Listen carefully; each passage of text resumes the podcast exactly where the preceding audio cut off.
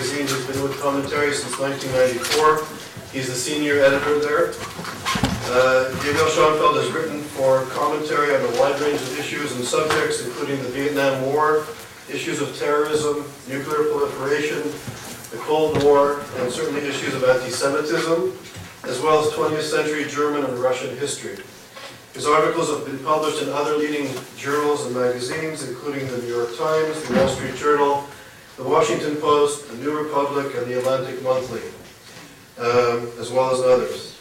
Uh, Gabriel Schoenfeld earned his, his doctorate degree from Harvard University, and as many of you know who studied the issues, contemporary, contemporary issues of anti-Semitism, he wrote, I think, a very important book in 2004 called The Return of Anti-Semitism. And I think in a way launched um, the intellectual inquiry into what's happening in the contemporary context on a very important issue. So it's really a privilege to have you here.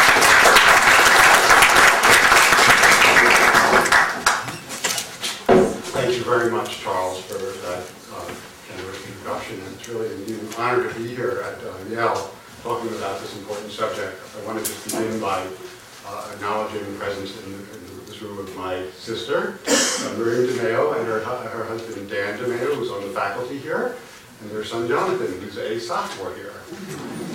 Um, Charles mentioned that I am an editor uh, at Commentary, and I want to uh, use that as a way to begin explaining how I came to, uh, to write a book about anti-Semitism, beginning, which I started working on in, uh, in 2002. Um, Commentary is published by the, uh, was at that point published by the American Jewish Committee. Housed in the offices of the American Jewish Committee. And as I was working in the offices, in those offices, in that building, uh, over a decade, I observed um, as time went by that an ever more stringent set of security measures were being put in place in and around the building.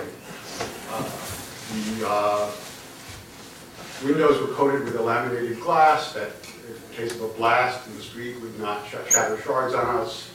Uh, security barriers were placed in the street so that cars could not approach the vehicle, approach the building armed guards and New York City police officer were at various times stationed in front of the buildings. A device called a man trap that keeps un- unauthorized people from coming into the building were put in place. Now, and watching all of this uh, provoked a question in my mind. What, what is the nature of the threat that working in the offices of a major American Jewish organization face in this world? And of course, there was a debate going on at that time about um, resurgent anti-Semitism and whether we were witnessing something new. And uh, one voice in that debate was uh, Leon Wieseltier of the New Republic, uh, the literary editor of the New Republic, who dismissed alarm about uh, resurgent anti-Semitism as what he called ethnic panic. And I uh, wanted to set out on my own and answer the question, what, what, what it is that uh, we were facing in, in New York, um, and indeed around the world. I think it's obvious um, to anyone who's uh, observing contemporary affairs that there is a resurgent anti-Semitism. And I think it's also obvious that the center of that resurgence is the Islamic world. Uh, and in particular, two countries, one Sunni, one Shiite, in the heart of the Islamic world, uh, Saudi Arabia and Iran.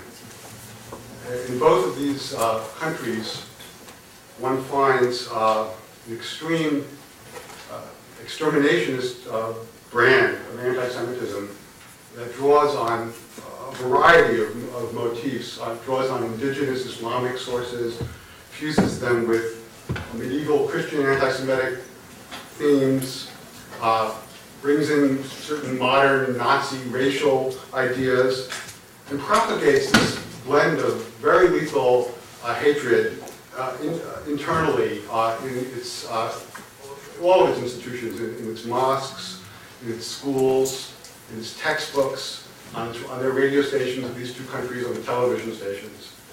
And I just want to give you, uh, before moving on from this material, to give you a flavor of what the kinds of things that are being, uh, uh, that are being put uh, uh, into circulation by these countries. This is a, um, an account by the, the Saudi newspaper Al Riyadh, of how Jews, for the festival of Purim, make pastry we call hamantashen.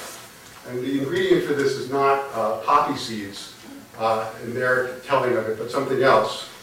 And just a brief paragraph, that explain that, let us examine now how the victim's blood is spilled. For this, a barrel side, a barrel studded, a needle studded barrel is used. This is a kind of barrel about the size of a human body, with extremely sharp needles set, set in it on all sides. These needles pierce the victim's body from the moment he is placed in the barrel. These needles do the job, and the victim's blood drips from him slowly. Thus, the, victors, the victim suffers dreadful torment, torment that affords the Jewish vampires great delight as they carefully monitor every detail of the bloodshedding with pleasure and love that are difficult to comprehend. Now, this kind of material was, in fact, dramatized in a 24-part uh, television docudrama that was broadcast in Egypt and then exported across the uh, Arab world and across the Islamic world, played in Ramadan, and it, it is uh, this kind of very virulent anti-Semitism is uh, ubiquitous and commonplace in, in, these, in these societies. It appears in the theocracies like Iran and Saudi Arabia, but it's also in militant, uh, also prevalent in militantly secular societies uh, like Syria and Libya, and societies that are at peace with Israel like Jordan and Egypt. The Palestinian Authority has peddled some of it, so does Hamas. Um, and of course, such incitement is uh, one of the prime factors that underpins the phenomenon of suicide bombings. The willingness to die as long as one takes as many as the as many of the evil Jews as possible with one to the grave. Now, it's important to note, I think, that um, this kind of uh, this Islamic brand of anti-Semitism is not confined to those countries that are that are near Israel or locked in conflict with Israel, but extends much further afield, to thousands of miles away, to countries that have had virtually no contact or no contact at all with Jewish communities. Countries like Malaysia, which have never had a Jewish, which never has had a Jewish population, but whose former prime minister until, what is it, two years ago, Mohammed Mahathir, uh, over the course of his 25 years in power, repeatedly traded on uh, anti-Semitic themes uh, as a tool of his rule, blaming uh, the financier George Soros for, uh, and other and international Jews for manipulating Malaysian, Malaysian currency, publishing tracts like Henry Ford's uh, Interna International Jew uh, for distribution in Malaysia. Similarly, uh, Pakistan, uh, which had a small Jewish community that, that, that largely fled uh, in 1948, um, is a country that by accounts of Western journalists who've been there and some Pakistani intellectuals, where this anti-Semitic thinking is, uh, is rife, where the population, uh, there's widespread belief that the attacks of September 11th were organized by the American Jewish community to draw the United States into a war with, with the Taliban, uh, and uh, all sorts of other uh, anti-Semitic ideas. Uh, and of course, some of this is, is the result of the influence of uh, Saudi Arabia, which has used its uh, oil, oil wealth to finance a, uh, dense network of madrasas, of educational institutions in Pakistan, where this kind of material is, is uh, propagated.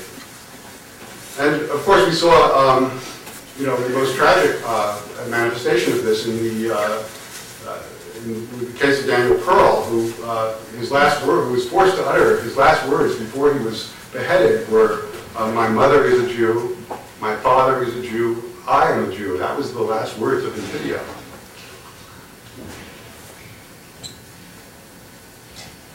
Now, Europe would seem to have uh, inoculated itself against this kind of anti-Semitism. World War II a war against the Jews led to the total ruin of Western Europe, parts of Eastern, Western Eastern Europe. Along with six million Jews, tens of millions of other Europeans, civilians and soldiers, perished in the war that Hitler unleashed against the Jews. And this indeed has served to inoculate Europe to a large degree against this kind of, certain kind of anti-Semitism. There is an anti-Semitic right in Europe, but its, its electoral ambitions have not really amounted to much. Uh, the two, I think the most, uh, the two exceptions to the rule, perhaps, or maybe they're not exceptions because they, have, they themselves have not gotten very far, are uh, Jean, Jean-Marie Le Pen, the head of France's National Front, who in 2002 managed to force a, run out, a runoff in the election with Jacques Chirac, uh, which was the high watermark of his career. But he subsequently lost to Chirac uh, in the largest landslide in the, in the French uh, history of the French, modern French Republic. And his platform, in any case, was more generally xenophobic than anti-Semitic, although it was not certainly free of that, or tinge of that. And then, of course, there's, there's in Austria, there's the case of Jörg Haider, the head of Austria's Freedom Party, who comes directly from a man who comes directly from a Nazi milieu. His fortune is based upon uh, lands that he inherited from his parents, which was confiscated from Jewish families in Austria. And in 1999, he managed to win, uh, his party managed to win 30, uh, 30% of the vote in Austria. And the New York Times at the time editorialized that this, where this represented the uh, possibly the wave of the future. Uh, but in fact, the Freedom Party in elections three years after that dropped down to 10%, and uh, it's really remained a rather marginal party. And I think in both instances what's happened is that these these xenophobic parties have had their xenophobic message uh, co-opted by more mainstream parties, and they've lost influence. But um, if right-wing anti, this kind of right-wing fascist or Nazi-style anti-Semitism has not been on a tear in Western Europe in the last in the post-war era, this hardly means that anti-Semitism in Europe is dead. For there are other anti-Semitic traditions that are, that are, that are very much in play. And, and, the first and the most obvious is uh, the Islamic one. Uh, there's been a profound uh, demographic shift uh, in Europe in the post-war era. If there were uh, a million Muslims in Europe, living in Europe in 1945, today that number has swelled to approximately 20 million. And they represent one of, it's one of the fastest growing uh, populations in Europe, in this you know, world where population rate, birth rates are very low. And I'm aware that I'm making some gross generalizations uh, that cover up some significant variations among European Muslims. We go from country to country and from grouping to grouping. But in general, it is a population that is faring uh, very poorly on every indicator of social and economic success. It's suffering from high rates of unemployment, high rates of illiteracy, high rates of incarceration. It is a profoundly alienated population. It is also a population that has brought with it to, to Europe many of the, uh, the attitudes and the passions and the hatreds that are ubiquitous uh, in the Islamic world. And it's also a population that is still living in Europe, recipient of broadcasting from the Middle East. Some of these very incite, these, these hateful uh, television broadcasts are beamed directly into France and uh, Italy from uh, places like Lebanon. And one result of this has been a, uh, a, a striking rise in the level of violence uh, directed against the objects of this group's hatred, namely uh, Europe's remaining Jewish population, its institutions, its synagogues, uh, cemeteries, and on individual Jews. And the most you know, dramatic case, I think, has been in France, where we've seen the most activity of this nature, culminating in the, uh, in the torture murder last year of a young French Jew, Ilan Halimi, uh, which seems to have uh, awoken the, uh, the French government uh, to, the, to the nature of the, of the problem at last, and, and there, has been, there has been a concerted effort to try and confront it. But the fact is that uh, it's difficult to be a Jew in France today, that French Jews are emigrating uh, from France to Israel in, in record numbers, that French uh, Jewish parents who uh, are a, typically prided themselves in the past on entering their children to the French public school system uh, are no longer uh, able to do that in many cases. The French schools have become too dangerous for their children.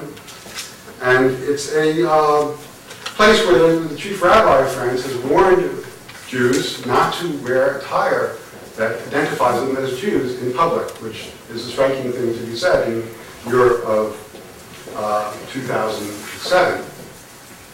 Now, the situation in France has begun to ease, and I- I'm not sure that it really has, uh, Great Britain is now taking center stage, and there are reports just this year that uh, anti-Semitic attacks there increased by 40% in 2006, to the highest levels since records began to be kept in 1984, which is probably, which is almost certainly connected, uh, this very sharp rise, to the, uh, this past summer's war between uh, Hezbollah and Israel, which typically provokes a rise in violence in, in, in Europe. Now, but, but, but beyond what is happening on the streets and that kind of street violence, um, I think perhaps more important is uh, what is happening among Europe's elites, where another uh, an old uh, anti-Semitic tradition is displaying fresh life. And I have in mind here the anti-Semitism of the left. And in, in post-Holocaust Europe, uh, it is, um, of course, not respectable at all to speak ill of Jews. But a, in, in, in progressive circles in Europe, a variety of uh, synonyms are, are uh, employed as a substitute. Uh, among them are the terms, the obvious one being Zionist, slightly less obvious is neoconservative, which are, are used to disguise, uh, which are used to convey undisguised loathing of both uh, Jews the Jew, and, and Israel. At, universities uh, across Europe, uh, campaigns have been underway to organize boycotts of uh, Israeli academics. Anyone who is, a, who's considered an Israeli citizen is treated as a war criminal by some of these campaigns. And all of these campaigns are premised on the mendacious idea that Israel, the Middle East's only liberal democracy, is the world's worst human rights violator. While those organizing these, these campaigns, these boycott campaigns, maintain near total silence about human, ri- genuine human rights abuses elsewhere, the ongoing genocide in Sudan, or unrestrained tyranny in countries like Saudi Arabia and, um, and Iran. Now, in some of this, in some of this uh, left-wing anti, uh, this, this, this progressive anti-Semitism, there are fascinating echoes of uh, the of the left-wing anti-Semitism of another era. I just want to read a brief quotation from the, the, the French socialist uh, Pierre Proudhon, writing in the mid-19th century, man of the left, who offered his own remarkable solution to the problem posed by the Jews. He said, Proudhon, wrote, we should make a provision against that race, which poisons everything by butting in everywhere, without ever merging in with any people. Demand its expulsion from France, except for individuals married to French women. Abolish the synagogues. Allow them to enter no employment. Finally, proceed with the abolition of this religion. Not for nothing have the Christians called them deicides. The Jew is the enemy of mankind. That race must be sent back to Asia or exterminated. Now, what's astonishing here is not only that Proudhon fully anticipated the solution uh, employed a century later by the Nazis, exterminating the Jews, but also the idea, traceable to the anti-Semitism of the medieval era, that the Jews are the people that poisons everything, the people that poison the well, the people that are responsible for the Black Plague. And this same idea is very much in evidence today. Simon Jenkins, the leading columnist for the, for the, for the London Times, can find no explanation for the war in Iraq other than that Jews, whose first commitment, he says, is to the defense of Israel, have seized the reins of power in Washington and even London. And left-wing magazines in England and in Europe carry cover stories about Zionist cabals, featuring pictures of the Jewish star piercing the U.S. Capitol. It is Jews, once again, who are held responsible for the world's ills in the form of the Jewish state. And it is, it is Jews who refuse, as Proudhon had it, to blend in with their neighbors and disappear. Now, particularly striking in this left-wing anti-Semitism is the persistent effort by leading European intellectuals to delegitimize the Jewish state by linking it uh, to the ultimate symbol of evil, Nazi Germany. To be sure, this is not a uh, entirely new phenomenon. Uh, back in the, in the early 1980s, Olof Palme, the Swedish prime minister, uh, a leading figure uh, on the European left, he was president of the Socialist International, uh, accused Israel of locking up the Palestinians on the West Bank just in the way the Nazis locked up Jews in the Warsaw Ghetto. That, that caused a huge stir at the time. But what was a shocking novelty in the early 80s uh, is today uh, a commonplace. The Irish poet Tom Paulin has written this poem about a Zionist SS gunmen shooting down Palestinian children. Jose Saramago, the novelist, Portuguese novelist, in classical anti-Semitic language, uh, says that the Israelis, motivated by the certitude that they are chosen by God, are committing crimes against the Palestinians like those committed by the Nazis at Auschwitz. But of course, all this is a, is a, uh, is a, is a fantasy. There are no uh, gas chambers on the West Bank, and no crematoria, and no genocide is taking place. But the fact is that Jose Saramago is not a uh, crackpot writing for other crackpots. He is a leading man of letters. He is a Nobel laureate in literature. And the fact that he is giving voice to such ideas is a sign of how far this left-wing anti-Semitism has traveled in Europe. It is also a sign of how some of the most progressive figures on the European stage are actually agents of the most reactionary aspects of the European past. So, what about the U.S.? Um, where do we stand in relation to these patterns? I would argue that um, they appear here, but in greatly, the same patterns appear here, but in greatly attenuated form. As in Europe, the anti-Semitic right uh, in the United States is at a low tide. The 1995 Oklahoma City bombing by Timothy McVeigh discredited uh, the message of all these fringe movements and brought, brought them all under unprecedented police scrutiny. Groups like the very the Aryan Nation and the militia have been under tremendous pressure, and their memberships are down, and they're, they don't play much of a role, although, of course, any lone crackpot can do a lot of damage. Conservative intellectuals who have flirted with anti-Semitism have been drummed out of the, out of the conservative movement. Just to name uh, two uh, more prominent ones. Uh, Jude Wanniski was a distinguished member of the Wall Street Journal editorial board, uh, but then began to write, uh, not in the journal, but uh, elsewhere, papers in defense of the anti-Semitic pronouncements of, of uh, Louis Farrakhan. And uh, he was let go from the journal, and the next thing one knew, he was uh, really a crackpot writing for a website, and that was the extent of his influence.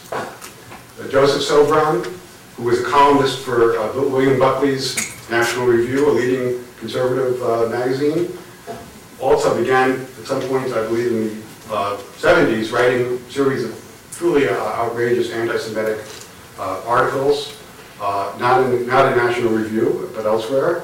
And he was forced off of the masthead of, of National Review by, by Bill Buckley, and is now, as seen, consorting with the uh, folks at the Inst- Institute for Historical Review, which is a, a uh, Holocaust denial outfit operating in California.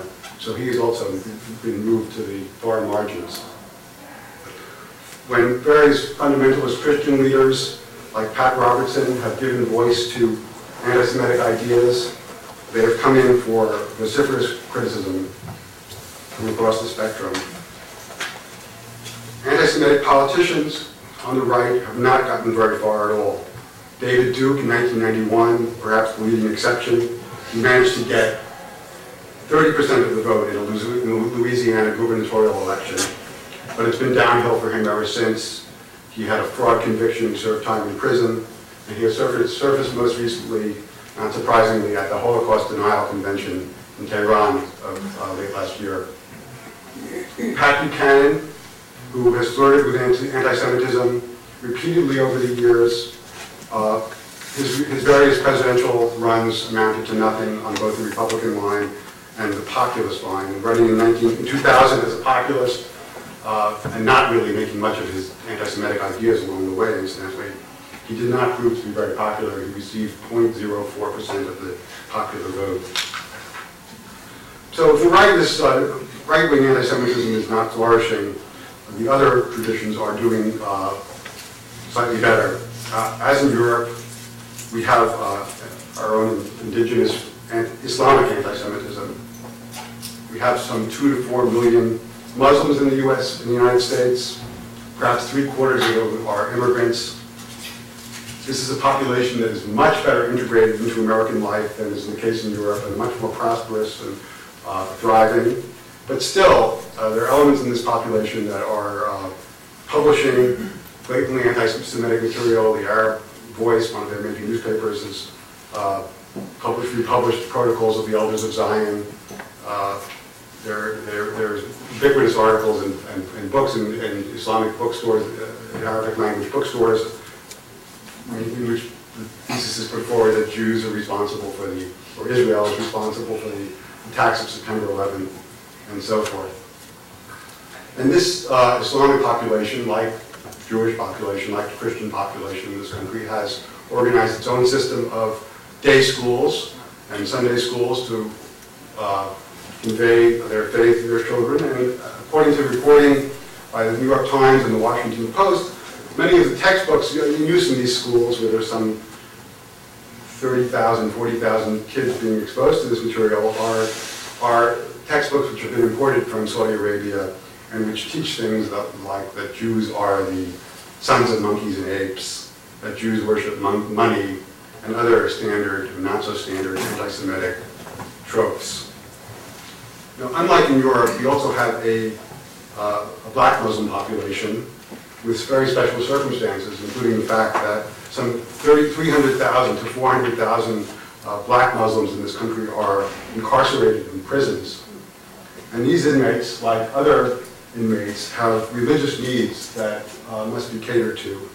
And in one institution after another, it turns out, the authorities have, have, have, have turned to Saudi-trained imams to administer uh, religious counseling in the, in the prisons. So we have a situation where um, a sector of American society that is uh, most prone to violence is being indoctrinated in some of the most uh, the fundamentalist brand of Islam, including in some instances, directly its anti-Semitic teachings. And actually, as, as a editor of commentary, I've received letters from prisoners, Jewish prisoners, uh, just complaining about the situation in their prisoners over the years. But the sum total of all of these um, trends is that we've seen, we've seen an upsurge uh, in violence against Jews committed by Muslims. Um, if in the past uh, that kind of violence, synagogue desecration, cemetery desecration, was uh, carried out largely by skinheads, increasingly it's carried out by Muslim youth. But apart from that, uh, that kind of low-level violence, we've also had a number of spectacular, more spectacular attacks, which I think bear, bear, bear mention. Uh, There was, just to mention before, uh, on the Brooklyn Bridge in 1994, a uh, a Lebanese Muslim opened fire on a van carrying Hasidic young people and killed one. There was a 1997 attack on the top floor of the Empire State Building by a Palestinian gunman who killed one person. He said in his confession that his aim was to kill as many Jews as possible. There was a 2002 attack by an Egyptian immigrant on the El Al ticket counter in Los Angeles. And just last year, of course, in Seattle, a uh, US-born Muslim uh, stormed the Seattle Jewish Center and uh, killed one woman and injured, shot five others. So the security doors around my building are there for, are are definitely there for a reason. Uh, That's one of them. Now, as in Europe, the United States has its own, uh, also has its own left-wing anti-Semitism. Now, there's, I would argue there's been a certain measure of, of the recent trend is that there's been a certain measure of tolerance within the Democratic Party for candidates who have openly expressed anti-Semitic ideas.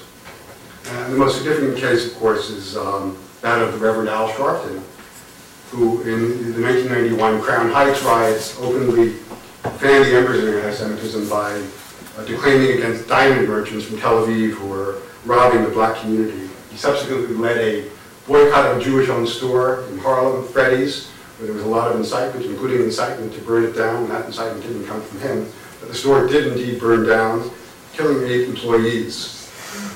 Now, the media and the leading Democrats who avidly court uh, his support uh, make absolutely no mention, mention of this. He participates in the debates as an equal. He's, in fact, he is the one who elect, who's allowed to lecture other candidates on race relations. And uh, his whole history of anti-Semitic pronouncements has become a taboo subject uh, in, in, the part, in the party and uh, in the media itself. Now, as in Europe, um, much of this left, this left-wing anti-Semitism can also be found in universities. Uh, we saw this particularly uh, when the Second Intifada was at its height, that there were demonstrations on campuses across the country in which uh, placards were held up, in which the Jewish star was equated with the, uh, with the, with the Nazi swastika, uh, placards bearing pictures of dead babies labeled slaughtered according to kosher rites were uh, uh, visible. But beyond these, you know, again, street level activities, uh, there have been activity in the elite faculties as well, including in the Ivy League faculties, where there has been movement, somewhat now in abeyance, to uh, single out Israel as the world's most, uh, as the world's worst human rights violator, and as the only country that institutions like Yale, MIT, Harvard should divest their stocks from. Their stocks from. Uh, as I say, this campaign is, I think it's not done all that well. It's, uh, it's, I don't hear that much about it right now, but universities uh, have now given birth to another controversy uh, in which two uh, leading political scientists, uh, John Mearsheimer of the University of Chicago and uh, Stephen Walt of the Kennedy School at Harvard, have published this uh, paper about the, the, the, undue influence of the Israel lobby. But the way they define that is essentially American Jewry as a whole, and the paper itself uh, raises the question or directly suggests that American Jews have uh, dual loyalties, which is a time-honored anti-Semitic canard, and which, in fact, does not mean dual loyalties at all, but actually means single loyalties, loyalty to their fellow Jews ahead of loyalty to the United States. And this is an argument that they've made at great length with a great many footnotes, but uh, they're wrapping an old uh, anti-Semitic idea in, in scholarly garb. Now, Mearsheimer and Walt um, would, would, strenuously deny that there's anything anti-Semitic about their paper. Indeed, uh, they insist that they themselves are philo-Semitic, as they told interviewers in, uh, in, in, England, which, which uh, brings me to, to uh, two concluding points that I, I would like to make, uh, which is, first is that just as, there's, just as there is something called Holocaust denial, there is something called anti-Semitism denial which is a refusal to call things by their proper names. Uh, I'll just give a few instances uh, I encountered in the course of writing my book. There was a, there was a, uh, there was a riot in, in Ukraine in which uh, youth were chanting "Death to the Kikes" in the street. And uh, the following day, the mayor of Kiev had a uh, press conference. He was asked by the journalists, by several journalists about this, and he explained that it was not anti-Semitism, it was just hooliganism. Jacques Chirac, president of France, one point he said there's no anti-Semitism and no anti-Semites in France. He subsequently adopted a more, a less denying point of view. And I had my own peculiar encounter with this while I, while I was researching the book. I came across a, a, a quotation from a student newspaper at Rutgers uh, that I wanted to track down and authenticate uh, it said, said something like, uh, it said exactly like, die Jew, die, die, die, die, build yourself an oven, die. And I called the faculty member at Rutgers who was responsible for this publication. I didn't have an original copy, I'd just seen it quoted somewhere. And I wanted her to tell me whether it in fact appeared and also what she could tell me about it. And she did, she did um, confirm that it appeared, and I, she said, but I- she asked me what I was using it for, and I said, I'm writing a book about anti-Semitism. And she said, oh, Mr. Schoenfeld, you don't understand. That's not anti-Semitism. That's just students blowing off steam. So, um, I think there's a refusal in some quarters to face uh, exactly where we are. The the dangers that are on the horizon are are very various, and I think should, it's important not to exaggerate them and to analyze each of them according to its own situation.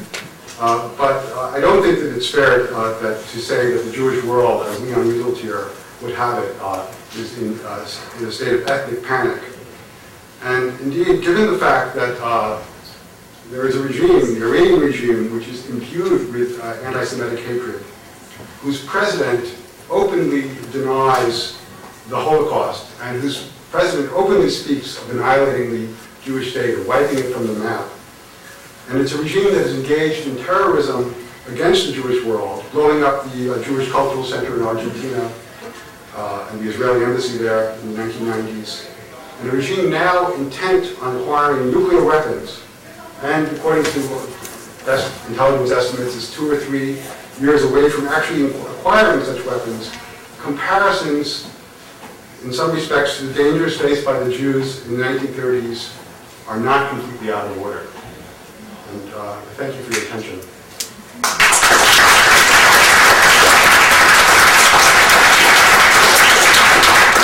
Thank you very much. So Dr. Schoenfeld has agreed to take questions. Um, Specifically, early on in your talk, you mentioned about the anti-Semitism in the Muslim world, uh, and the publications there, and the television shows. So I wanted to know about two things. One, what can be done to combat it in the Muslim world? And two, to what extent is it bad faith versus if everywhere you look, there are publications of the protocols of the elders of Zion, people come to believe, oh, well, it must be true. So to what extent is it driven by bad faith, you think, versus ignorance or misinformation? I think it's largely not driven by bad faith, but is taken on a life of its own and is accepted as truth by uh, large segments of the population. Now, I, when it goes into uh, intellectual circles, things become more murky, but I think it's not an accident that a leading Egyptian journalist, Mohammed Haikal, who wrote, I mean, some of the best histories of, um, let's say, the Yom Kippur War uh, from the from the side, a reputable historian, a man who moves in, uh, comfortably in European capitals, uh, has endorsed uh, the works of David Irving, the British Holocaust denier, and said- and and so there's, I think there's, uh, I don't know if it's bad faith or not, but uh, it- it's, it's a fact that this is, these beliefs are top to bottom, they're not just at the grassroots, they're in the elite, uh, and uh, they're, uh, as for combating them, that's a very difficult problem, apart from regime change, what measures short of regime change can be employed. There is some Western broadcasting into some of these societies, which I think can play an important role. There are institutions like MEMRI, that uh, Yuval Khanun, I believe you spoke here, uh, go, go about just assembling some of the more extreme things in the press and distributing them, and I think calling attention to them can have some, is a very, very necessary first step in combating them. But I, I myself do not have a, a, a program uh, beyond that uh, for, for dealing with this. And so, Alon, and then you, and if you, if you sort of indicate to me, I'll put this down on this. Yeah, so uh, there is some kind of a paradox, uh, maybe you can feel from um, the left traditionally was very much uh, trying to depend on civil rights. Again, generally it's, but how do you you speak up? Yes, I said the general notion is that the left is uh, very much uh, aware of uh, civil rights. Uh, how does it fit with this paradox of the left uh, supporting anti-Semitism if one uh, can consider, uh, you know, uh, anti-Semitism as an issue of civil rights? Well, it's a very good question, and I, I just, I guess the way I would answer it is that the left and liberal and liberalism are composed of many strands of thought, and uh, there some of them are very much in contradiction with one another. And there is, of course, a liberal, true liberal strand on the left that believes in civil rights and defends civil rights and advocates civil rights. But there are other strands that go back into the Enlightenment. You know, Voltaire, who, who in his anti-clericalism became extremely anti-Judaic, looking at Judaism as the trunk, as the tree trunk from which Christianity, which he hated, had grown. And he wanted to extirpate both. And there's a, you know, this gave voice to the whole stream of anti-Semitic thought in the 19th century, and have quotations like that from Proudhon, but if you go through the works of Marx, himself a Jew, of course, you can find these, in the socialist tradition, a great deal of, of uh, anti-Semitic hatred.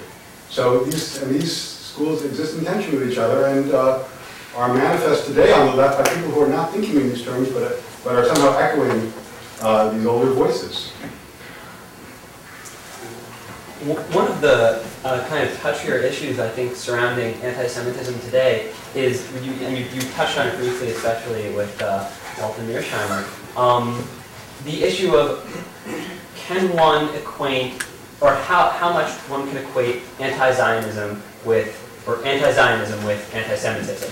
Um, and, and this, I think, also recently has, has become a very hot issue with to what extent the left in the American Jewish community that's very critical of Israel is almost uh, anti-Semitic or, or self-hating. So could you talk a little bit about, about is there a distinction? If there is, what is... what Well, I, I think it really depends here what we're, what, how we would define anti-Zionism. If Anti-Zionism is the belief that there should be no Jewish state in the Middle East.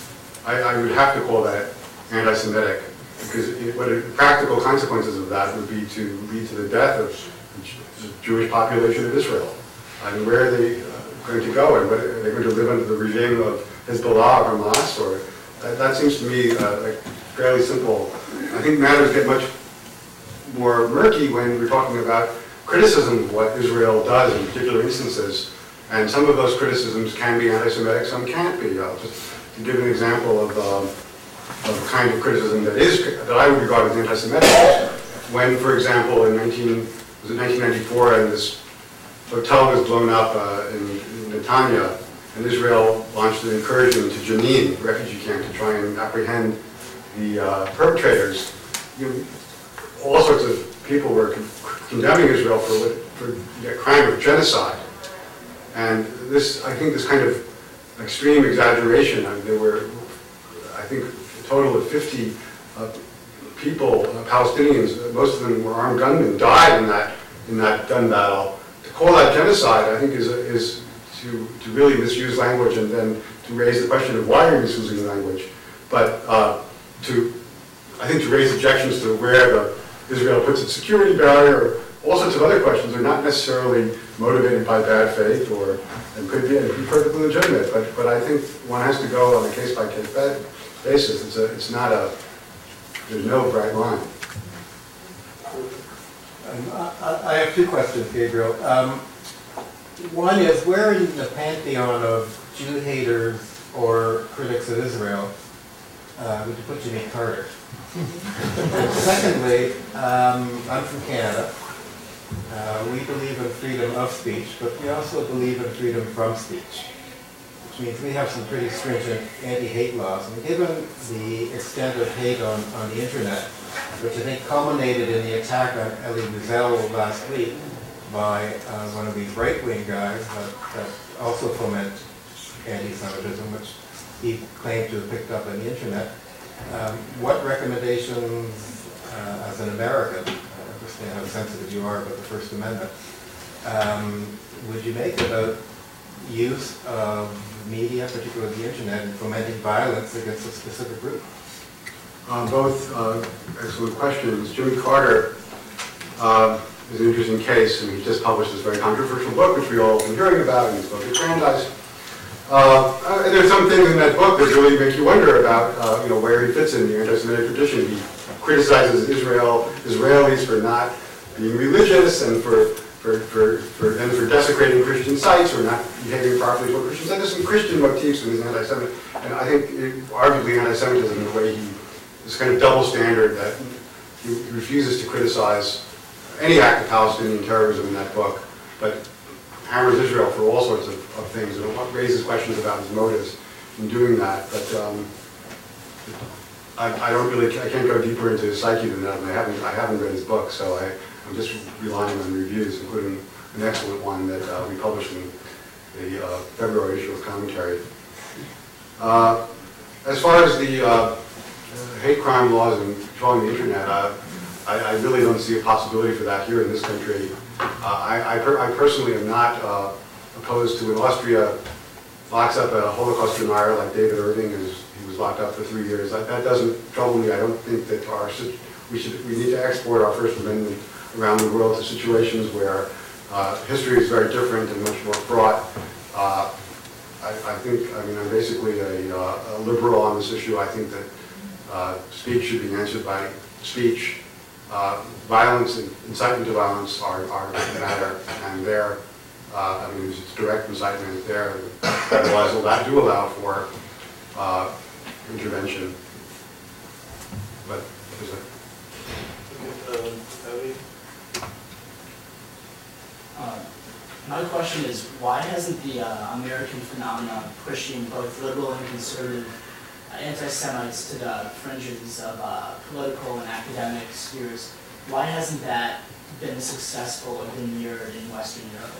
Well, uh, the histories are just so different, and the soil in Europe is so much more fertile for this kind of thing. The United States has really never been in a place where anti-Semitism has enjoyed much popularity. I mean, there's some exceptions and some exceptional periods, but we're, uh, whereas, as, you know, a melting pot, there are other groups that have been beneath the Jews in our history, of course, American blacks uh, occupy a space that's far below them, but in the 19th century, Catholics and Italians who were the objects of prejudice. So we're, the Jews are not, are, are not at the bottom. And well, in, in, in, Europe, for all sorts of historical reasons, you know, many, many volumes have been, been written about. Uh, they are a, uh, been targeted uh, minority and uh, remain so, even though they've largely been, been uh, destroyed.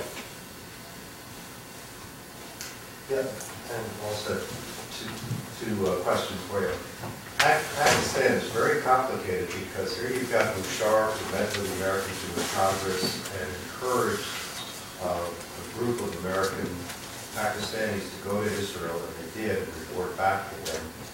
Uh, And at the same time, I haven't, I don't remember hearing Musharraf cry out when Daniel Pearl was murdered um, nor any changes in the textbooks there and things like that. So I, I- I if you had gone any deeper into the issues in Pakistan. And the second question is, in Connecticut, is facing right now is, uh, University of Connecticut has traveled to Dubai, and has been talking to Dubai about a branch campus. And because we're speaking out that maybe that's not such a good idea, they're putting it on hold right now. On the other hand, uh, Abe Foxman is going to Dubai, the Conference of Presidents of Huge Organizations is going to Dubai, and Shimon Peres, not too long ago, was next door with the United Arab Emirates. So I guess the question is, is have we seen anti-Semitism in those areas? Possibility of some moderation there? Uh, The politics might actually be a little more open. Uh, I don't have, I don't have really much more additional insight into the situation in Pakistan.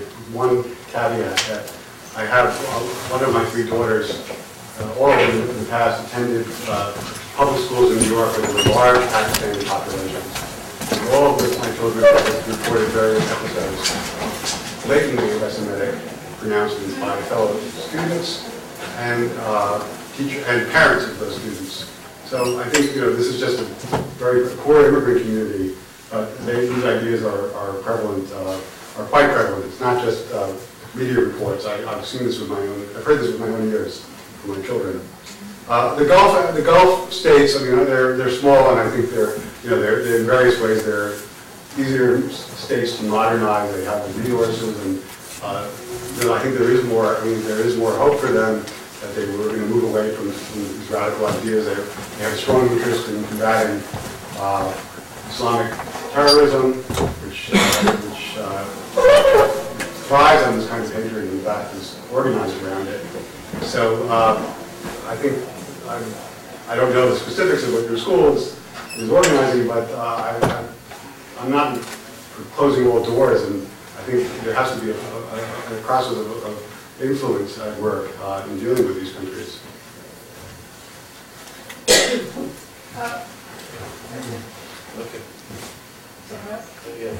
Now, I wonder if you would agree that the uh, rise of anti-Semitism is highly correlated with the lower standing in many people's eyes of Israel's behavior.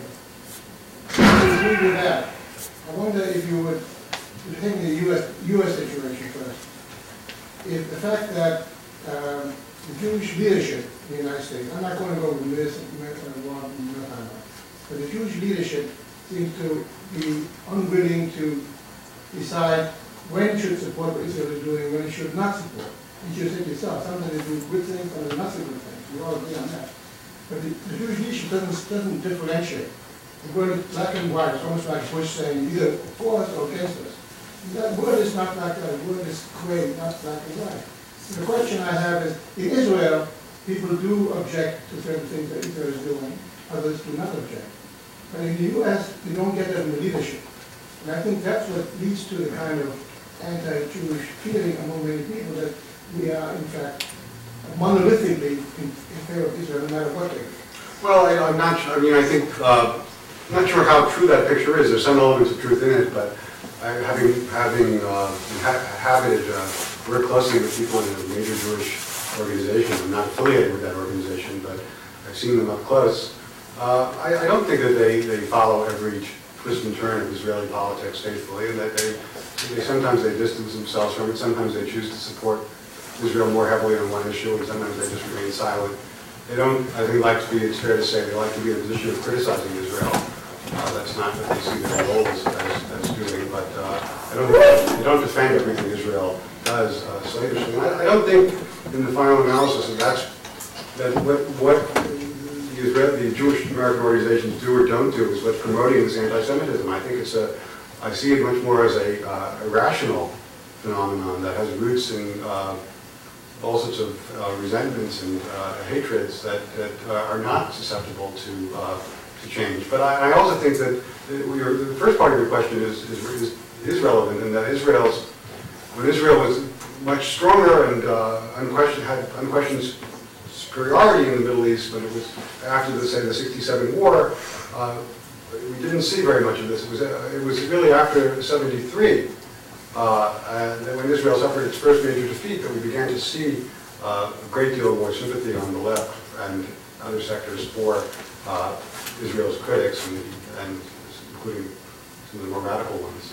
You see it only as a military superiority. Well, it's just- I mean, its entire, it- its entire sense of Iran is also eroded. It's not, uh, I don't think, I think it's become, a- it's it's not a fashionable country to support. It's become deeply unfashionable uh, for lots of reasons. And now, of course, it's, you know, its leadership is in kind of unbelievable malaise uh, that, that can't help. Uh, But I don't, I don't see this really as, in the end, as a result of anything Israel does or doesn't do. I mean, this is, these are, I think it's, a- it's it's a factor, but it's not the decisive factor. I just wanted to uh, answer what I, what I think I've heard about the civil rights, the liberal issue about why uh, people against Israel go.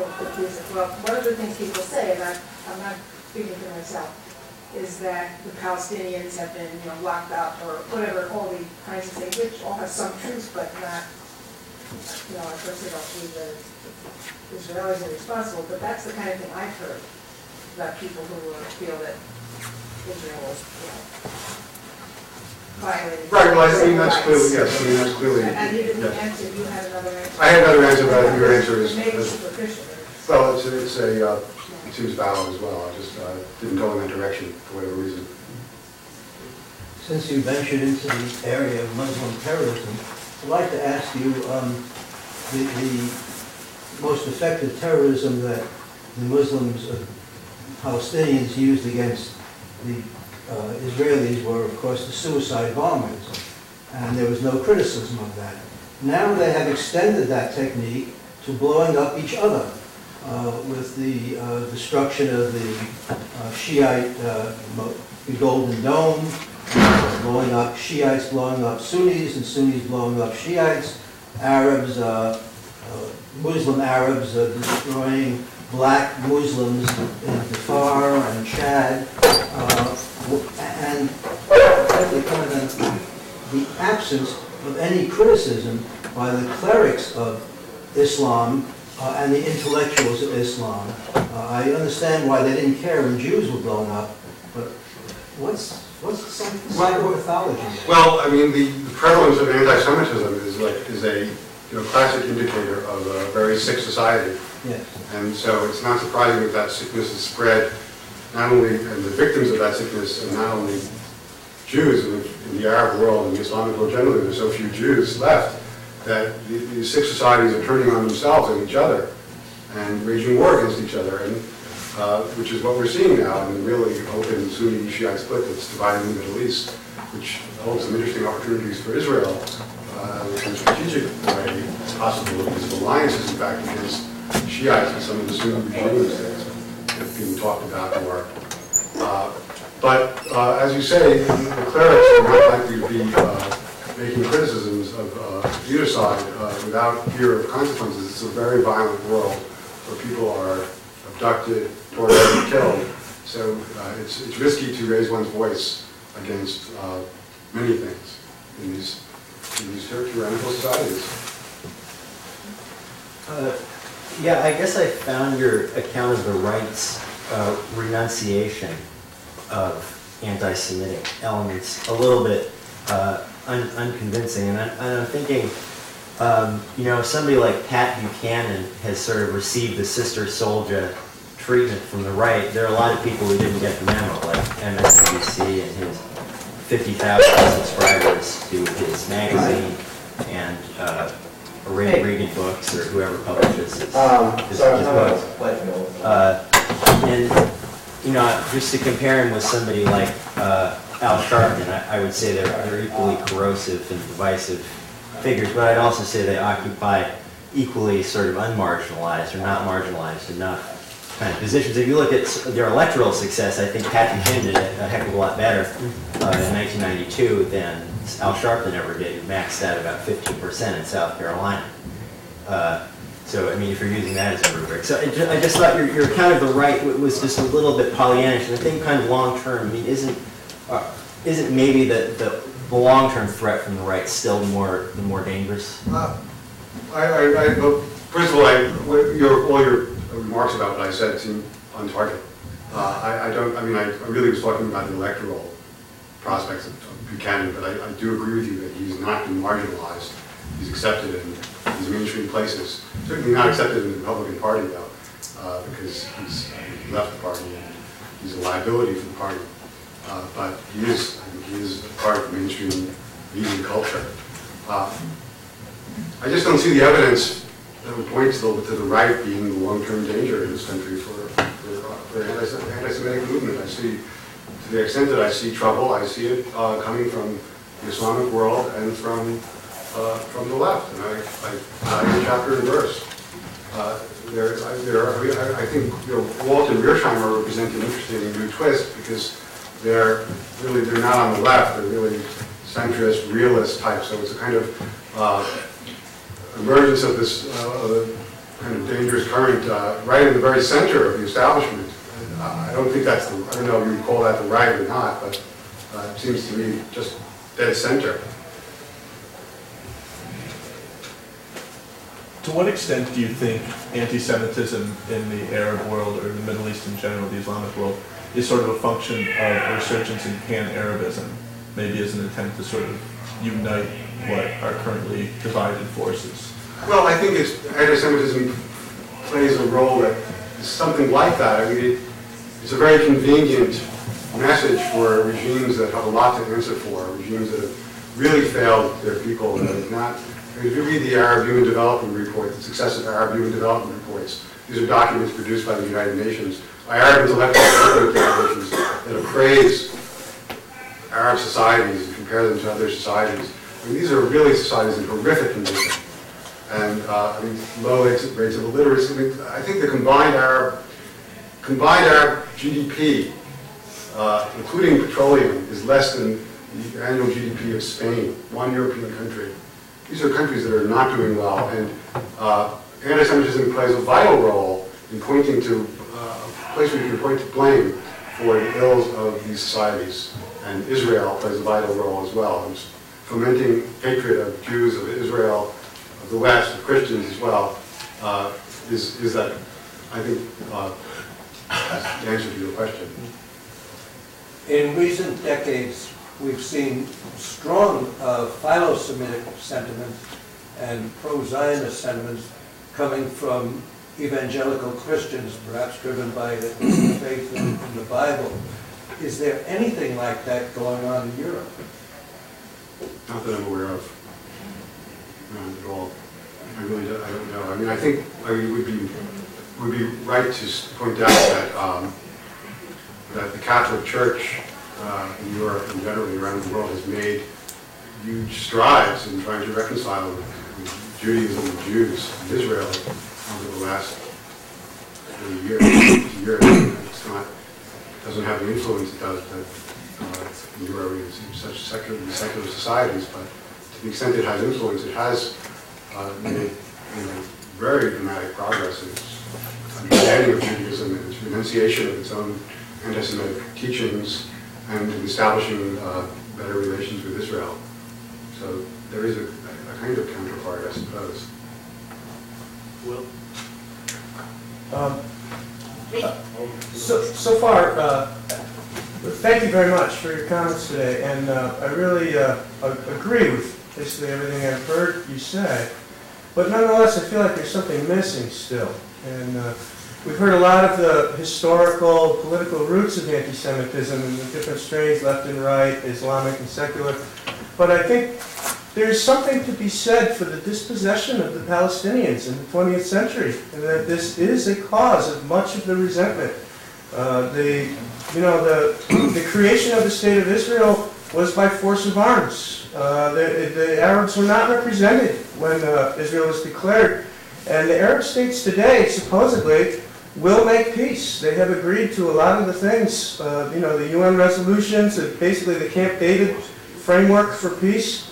And I wonder if, uh, you know, you could address that at all. Well, I. I, I'll try to. Uh, I, I think uh, there's some truth to that, that, uh, that the plight of the Palestinians has, uh, and, the, and the territorial conflict that provoked by Israel's creation undoubtedly has a dimension that is free from all these other things, but it's very tangled in, and it's very hard to disentangle what it is. But I would also point out that many of these currents preceded the formation of the State of Israel, that the uh, Arab states were aligned with Nazi Germany, and that the, during the war, that Iraq was, and that the, the, Mufti of Jerusalem, and that these Nazi uh, racialist anti-Semitism was very prevalent in the Arab world prior to the state, the establishment of the State of Israel, that these ideas um, were cultivated before and were growing long before Israel uh, was attacked in 1967 and, were, and came into possession of uh, the, West, the West Bank and, and Gaza,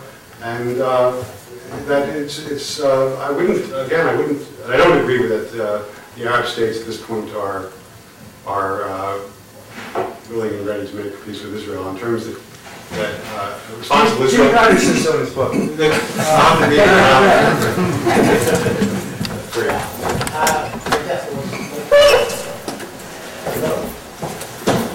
Uh, the uh, Palestinian Arab were represented UN.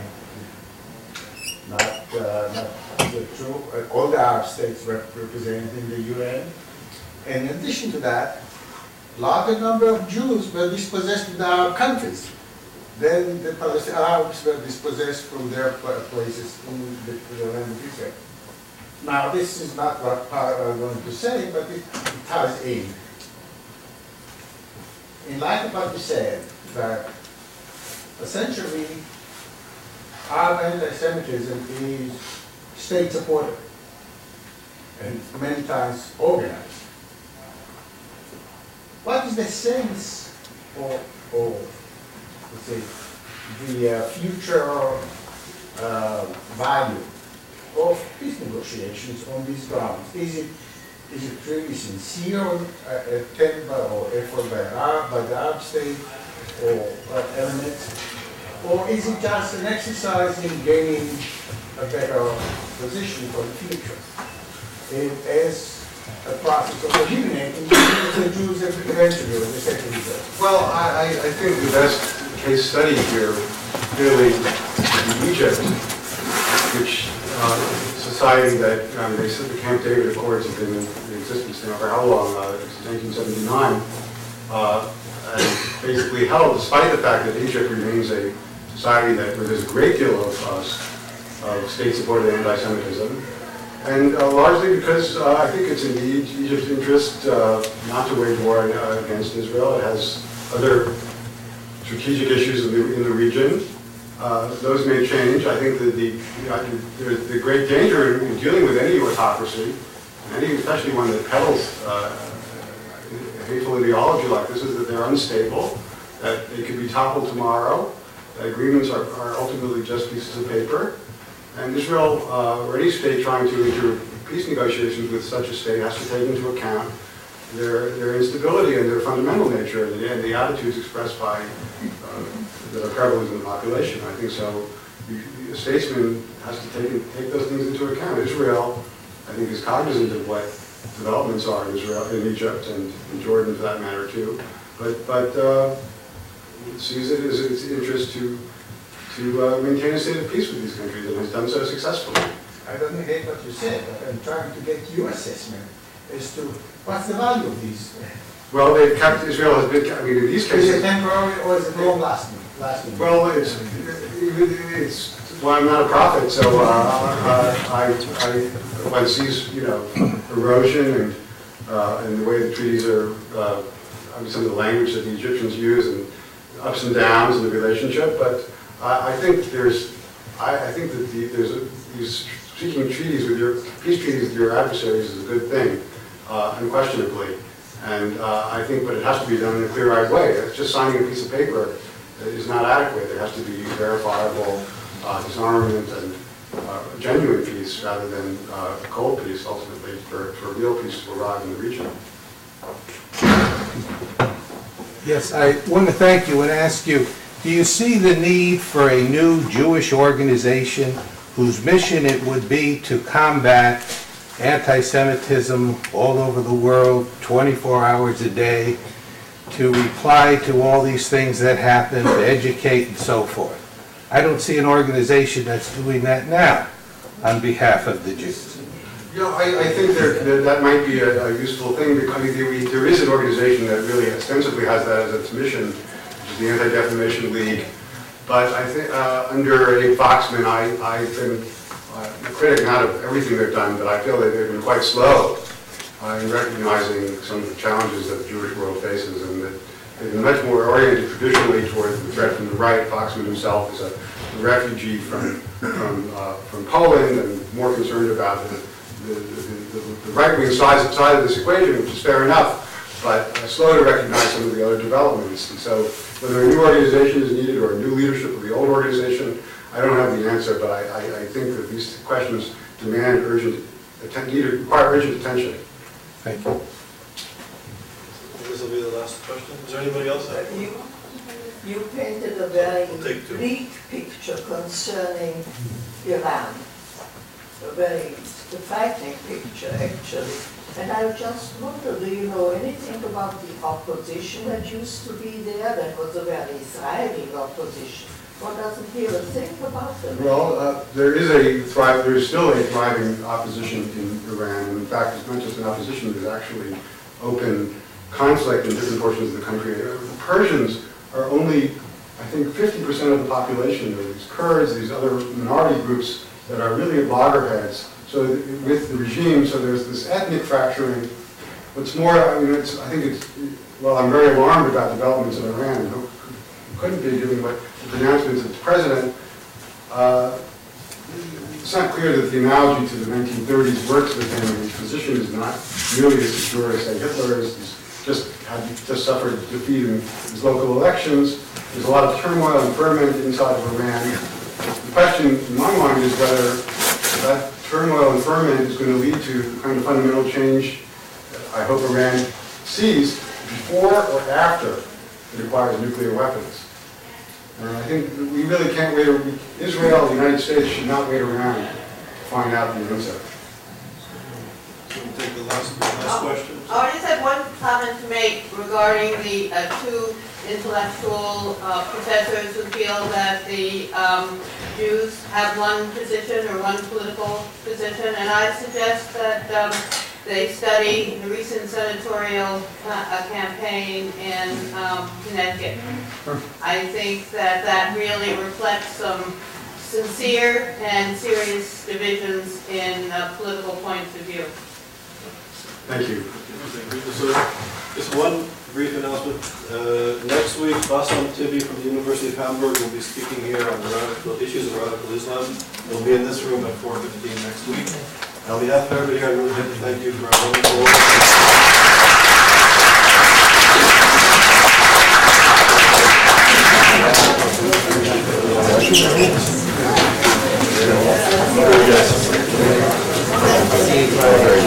Friday.